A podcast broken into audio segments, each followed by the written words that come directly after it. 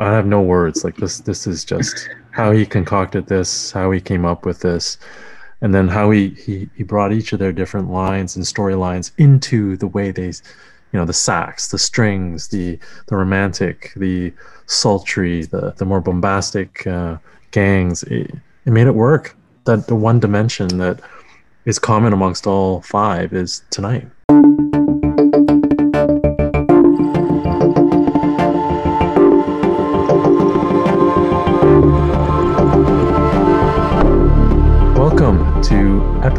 Five of 20 Digits Scene Review podcast. I have myself, David, and Alex. Hello.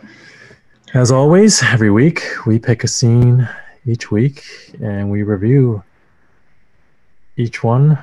And I believe with the odd episode, it's you, Alex, that gets to go first. Yeah, that's right. Thanks, David. Okay, so for this episode, I've selected a movie called Triple Threat, on which is available on Netflix. Um, the uh, the sequence that I'm, I'm looking at is uh, the showdown uh, sort of thing at the, towards the end of the film, and this location is uh, sort of a, an abandoned building that uh, that they've selected. Um, all the scenes uh, in this location, they exude this, all the, all the fights rather in this location. They exude this this uh, sort of east versus west theme that's found really through the whole film. You've got the the three uh, protagonists. Um, who are, are, Eastern in ethnicity versus the, three antagonists who are Western. And you could see it even in the casting that was done, where um, the Asians are, are sort of smaller but faster, you could say, uh, versus the, the, size and strength of uh, the Westerners.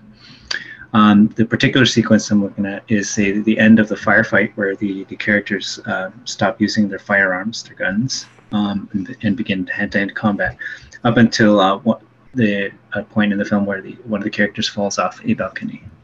So it's about a three-minute sequence. Um, uh, this sequence highlights the the fighting ability of the primary villain, um, Scott Adkins, um, and at, at one point he even goes one on two and still succeeds. Uh, and what I liked about this uh, this film really, but in, in the showdown area, is uh, the range of fighting styles that, that could be found among the characters that are involved. Now, no, no expert on this, but I think I could see some some Thai, some wushu, some kung fu, some taekwondo and stuff. And there was just uh, a, a, nice or an impressive mix of, of not just punches and kicks, but elbows and knees.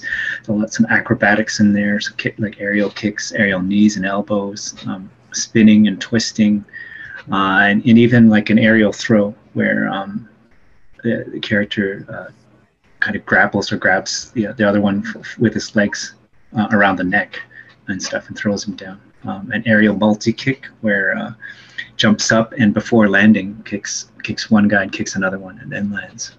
So that was pretty good. Uh, I liked the camera work that was involved in here, where uh, at one point um, there was just a free camera. Where the cameraman is, is probably standing maybe three, four feet from, from the action and just is following as best as he can. But, but got the, the motion sway and so on just to, to give the viewer a more action feel to what's going on and getting up close. Uh, occasional slow mo to highlight a move. Um, and I, I, recall, I think even there was a, point where they edit a kick and they just they kind of re-show the same kick from one or two or three uh, angles in quick succession just to kind of punctuate it uh, shout out to the choreographer for this movie, which was Tim Mann. He's kind of a he's a, a mix uh, of uh, Swedish and Asian parents, and, and you could tell uh, that the his knowledge and, and uh, skill in in multiple um, martial arts styles uh, came into play here in this film. So overall, I really liked it. So it's kind of nice, actually. So that's maybe part of his influence as well in the scene, using Western and Eastern styles. Um, mm-hmm. Hadn't grown up to that. So, yeah, a nice pick. I mean, it's a complete different change from what we've done in the past episodes. Is a, is a fight scene. Um, you know as well as I do. This is a this is very much dear to our hearts when it comes to fight scenes. We've been watching uh, kung fu movies, fight movies for a long time, and uh, I personally love looking at uh, these types of scenes. Uh, I, I honestly believe, and I said this in an earlier podcast, the subplots of uh, of fight scenes are very, very important to me, anyway. And so it was nice to to get our first one on the belt, so to speak, to to review this one. Uh, I did notice that it was Tony Jaa that was the uh, main character, as well as Scott Adkins, both who are decorative are excellent characters, uh, excellent martial artists in their own rights. Uh, I remember when Tony Jaa first came on scene. It's almost I wouldn't say he was a replacement of Jackie Chan, but uh, he certainly brought that new edge to it. A sensational, brutal Muay Thai, uh, you know that stuff to this to to the camera, and that was you know very entertaining to watch. Um, and very different to watch as well. So it was nice to see that. I, I admit though I have not seen a movie like none of his own box. I think I'm I'm overdue to do so. Mm-hmm. And Scott Adkins is um, you mentioned him as well, also a very well respected actor, uh, at least within the martial arts regime. I think he was actually handpicked by um, Donnie Yen to do Ip Man 4 uh, as the antagonist there as well. So, uh, and I think he's worked with uh, Yuen um, uh, the famous uh, choreographer who did Matrix, as well as Fist of Legend and so forth. So, um, you know, this, nice. these guys are, they know what they're doing. They do it very mm-hmm. well. Mm-hmm. You can definitely see the Muay Thai there. You can definitely see the kickboxing, which Scott is, is, uh, his claim to fame is. And so it's, there's, it was nice to see, certainly. I mean, for me, I have a pretty high expectations when it comes to fight scenes. Um, but um, you know they they they carry that torch well, so it's nice to see. Nice. Mm-hmm, mm-hmm. So uh, my turn, I guess, and a, a, little bit different from last week, as well as very much different from the one that you picked. It's a, it's an older film, West Side Story, 1961, Best Picture. Uh, in my view, probably one of the best films that was ever made uh, for many different reasons uh, whether for the music or the dance numbers that are remain hallmarks and stand apart from most of film today. Uh, it was an easy choice, and I see myself picking more scenes from this movie in the future, in the near future. Uh, there's just so much to pick from. But today, I did decide to pick uh, the Tonight Quintet scene from the movie. So, not the duet where it's only uh, Tony and Maria. It, it's actually a five part um, quintet sung by Maria, Tony, Anita, the Jets gang, and the Sharks gang. Uh, it's just uh, some credits here. The music by Leonard Bernstein, just an absolute stroke of brilliance from from this composer, as well as uh, lyrics from Stephen Sondheim, which I would say equally uh, um, complementing the music there. Uh, I think from the very beginning, um, it strikes a chord for me, no pun intended. Uh, it also has a personal uh, attachment for me and, and Alex too, because he and I actually uh, attempted to sing this in, uh, in an amateur sort of, you know, college university uh, cabaret where we uh, we decided that well, not we, we didn't decide, but this is one of the numbers that we did, and it was probably the most challenging number to date that I've ever done. And I'm not an accomplished like vocalist by any stretch of the imagination, but I, you know I can carry a harmony uh, uh, here and there. But for an amateur, this was wasn't even doable for me. It was it was so difficult, and we can get into the specifics later. But in terms of the scene itself, I think it's it's just. Um, I, I don't I don't have a very few words of just how amazing it is. It's just how it starts off with the Jets, the Sharks. You know they've got their their brass and their percussion. Um, you know, got dum dum dum dum dum dum dum dum dum going in the background, and that sort of resonates throughout as a theme throughout. And then you you have um, uh, Anita coming in with a saxophone, and then Tony and, and Maria with more of a strings uh, usage for more of a romantic feel. So each of them bringing their own storylines, their own agendas into this one song. But the uh, the part that really uh, makes an impressive uh, statement in music for me is how it comes together. So each of them start off and introduce their parts, but then how it comes together is just amazing. Uh, you have the, um, I think it's, I, I, forget the sequence of which how this happens, but I think it's the Jets. There's some talk, and then Maria starts singing in the background in her same romantic theme. But again, you know, over, over the while you have the Jets, Anita, and the Sharks kind of in chorus coming together, uh, and then of course Tony comes in there too, again from his point of view, again from a romantic point of view. So the Jets and Sharks, of course, are going to rumble. Tony thinks he's going to break up the fight so that they can get together. Anita has her own agendas with Bernardo. Um, so very, very different things all coming into one song. And the part that makes it so difficult to sing is the dissonant chords that lead up to the final chord.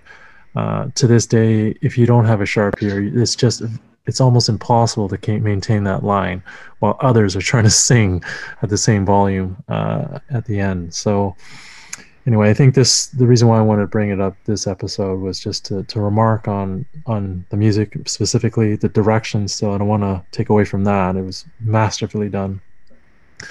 But uh, I every time I could rewatch that scene over and over again. It uh, so anyway, just I'll stop there, Alex. Just mm. thoughts uh, on that. Yeah, I can definitely uh, echo a lot of uh, your sentiments there. Like uh, just the music alone, it remind what's visually happening on screen, which of course is, is um, has merit as well. But just uh, focusing on the music alone, it's just the the the use of dissonance, like to the extreme. Like it's really pushing the envelope of what what uh, mm. typical music what you might expect and stuff. Where we're not just using the standard functional chords of the one through seven and so on, the, right, tonics right. of dominant dominant. It's it's it's just it's it's just going beyond that by uh, you know not even just just switching majors and minors, but just being like a semitone off than what you would mm-hmm, expect or, mm-hmm, or, you know mm-hmm. incorporating tritones in there and and you know chords that probably had like immediately adjacent like minor seconds people trying to sing just like the tiniest interval apart. It was yeah and it, i agree when we performed it, it's super challenging and you know looking back in, in, in hindsight or retrospect it, it was probably just too ambitious for the the cast that we mm. had. But you know we there were some there were some folks on there though. I, I will say that there's there were some folks on there that could could absolutely hold their own i mean mm. i think it was more the the notable people in the crowd yeah, that weren't as experienced. Uh, that that I don't yeah. have like I mean I can carry like if you if you start off with you know with a note I can hit the third. I mean that's very very basic. I mean but I can't like I can't find that sixth or that second. It, it, it's not easy to do. Like you have to yeah, have yeah. a very good ear to be able to nail that. And and when you have others at full exactly. volume, you, you and you you can't find it right? Yeah yeah for sure for sure. you have to kind of you have to find your line and if it's not there it's it's going to be off. And i remember the first night we did this it was off the worst part is the last chord in the song is off. It's just so terrible. It's just so bad. Because the last yeah. lasting impression is is is is not a good one for the crowd right? Now that now that you mentioned i think i remember distinctly how it yeah, how it, what we were off on that on that final chord where it was brutal. like Tony's character and then Maria's character holding the long, you know, tied yeah. uh, tied whole note, and then everyone else trying to also harmonize on top of it. And if we didn't get it, oh my gosh! No, it was so bad. Yeah. But I, I think this, the second night we nailed it, but the first, or uh, sorry, the first night we nailed it. The second we didn't. It was so bad. It was so awkward. Nothing. But yeah, fun times certainly the, the, the polyphony involved is, is masterful on the part of the. the oh, it's it's you know Bernstein. yeah. Like he just. Yeah. I, I have no words. Like this. This is just how he concocted this. How he came up with this and then how he, he he brought each of their different lines and storylines into the way they you know the sax the strings the the romantic the sultry the the, the more bombastic uh, gangs. It, and how he made it work. It made it work. And and yeah. that, that the one dimension that is common amongst all five is tonight right? So that's that was the chord yeah. the that was it. But it came together. So yeah yeah. uh, it's really well done sure. anyway it's i don't think it will as i said in the earlier part this is not definitely not the only number or the only scene i'll be taking from this movie. And certainly will not be the last musical number i'll be taking. Uh you know we uh it, it, it's great to, to acknowledge not only the direction, the cinematography, but also the musical aspects that are involved in these scenes. So definitely wanted to make a point of noting that here in this episode. Good stuff. All right, cool. So thanks for your time, Alex. Thanks uh, everyone for listening. Again, we will have pertinent notes in the in the show notes below and the links and so forth. So uh, next week, episode six, I don't actually have one in lined up, uh, so I'll have to think about that one. I don't know about you, Alex. Yeah, me neither. I don't. I, I maybe have like a, a little bit of a short list that I might pick from, but um, I don't have a concrete pick right now. I'm thinking maybe something from K drama to mix it up. So ah, stay tuned for that. Not all, yeah. nothing more than K drama. love it, love it, love it. Okay, looking forward to it. Take care, everyone. Yep. Thanks for listening, all. Bye bye. Take care. Thanks for listening. You can email us at scenereview at 20digit.com and find us on YouTube by searching for 20 Digit Productions. And we're 20 Digit on Twitter and Instagram. Note that our website and all our online IDs are spelled with numbers 20DIGIT. Thanks for listening to the 20 Digit Scene Review Podcast.